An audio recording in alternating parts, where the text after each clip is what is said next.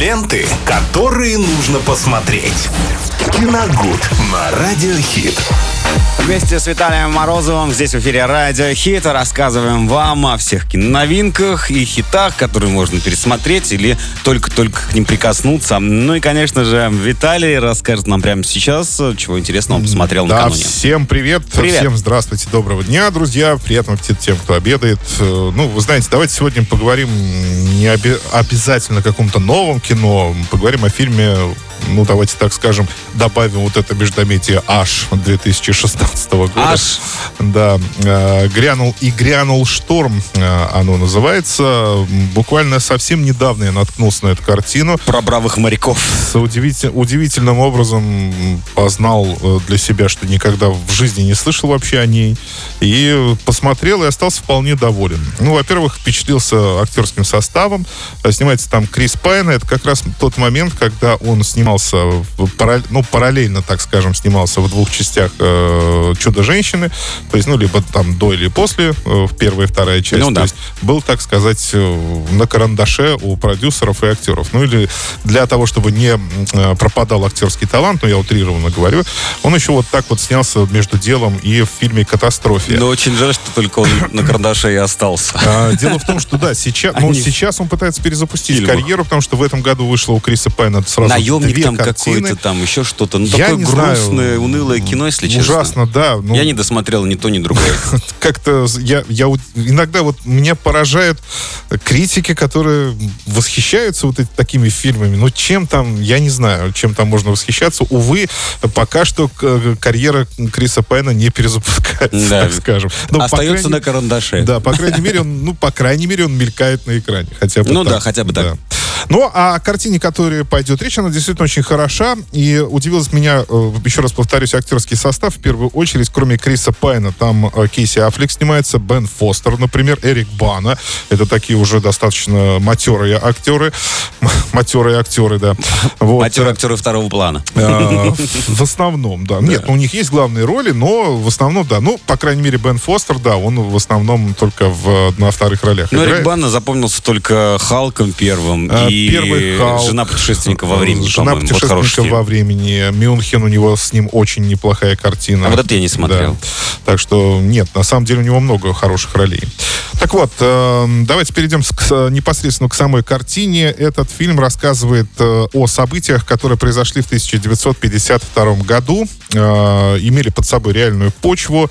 Э, сотрудники береговой охраны в самый разгар штурма, используя э, деревянные моторные лодки, пытались, э, точнее, ну, почему пытались, спасли э, почти весь экипаж э, нефтяного танкера, который разломился буквально пополам э, из-за шторма, и передняя часть его, к сожалению, затонула, а вот э, задняя часть осталась на плаву. Ну, каким-то неведомым образом. Тут уж надо, наверное, знать, ну, физику, наверное, что-то такое. Я с этим- Воздушный карман образовался. да, Давай так будем. очень. В- Поэтому, будем ну, так В об общем, этом задняя думать. часть, она не затонула. Вот. Там остались люди, 32 человека. Э, В основном это были механики, это был трюм, где располагался моторный отсек. И, э, соответственно, они ждали помощи и тоже не сидели без дела. Во всяком случае, пытались как-то сделать так, чтобы вот эта задняя часть не затонула Но самое окончательно. главное, нужно сказать, что в этот момент шторм продолжался. Продолжался, да, очень, Их мотало из стороны очень мощный шторм, и они э, посадили корабль на мель э, для того, чтобы хотя бы вода ну, не так интенсивно поступала в трюм. Да, Она да, в да. любом случае поступала, но не так интенсивно. Хотя бы было время для того, чтобы продержаться, пока э, за это время спасатели смогли к ним прибыть на моторной лодке и э, спасти. В принципе, сейчас я, в общем-то, пересказал весь сюжет картины, потому что он не отошел э, на, намного от э, истории, которая произошла на самом деле. Э, Крис Пайн играет там как раз ну, командира отряда вот этих э, м, береговой охраны, который спасает эту команду. У него должна состояться свадьба, его ждет невеста на берегу, соответственно, здесь и драматическая линия тоже. Да-да-да. Невеста приходит к командиру береговой охраны и просит отозвать моряков, потому что там сильный шторм, они могут погибнуть. И причем И повторяет фразу, повторяет фразу «отзовите его», ну, раз, наверное, семь подряд. Да, тут, ну, сложная такая сцена, и командир потом просто недоуменно на нее как-то смотрит. Я же вам сказал уже, что, что этого не получится сделать. Он она уже, все, отзовите! Он, да, он выполняет приказ, а она продолжает повторять. Какая-то очень забавная, смешная сцена получилась. Я не знаю, зачем они в драматическую вот такую линию воткнули вот это. Ну, ну может просто, быть, может, э, так актриса да. отыграла.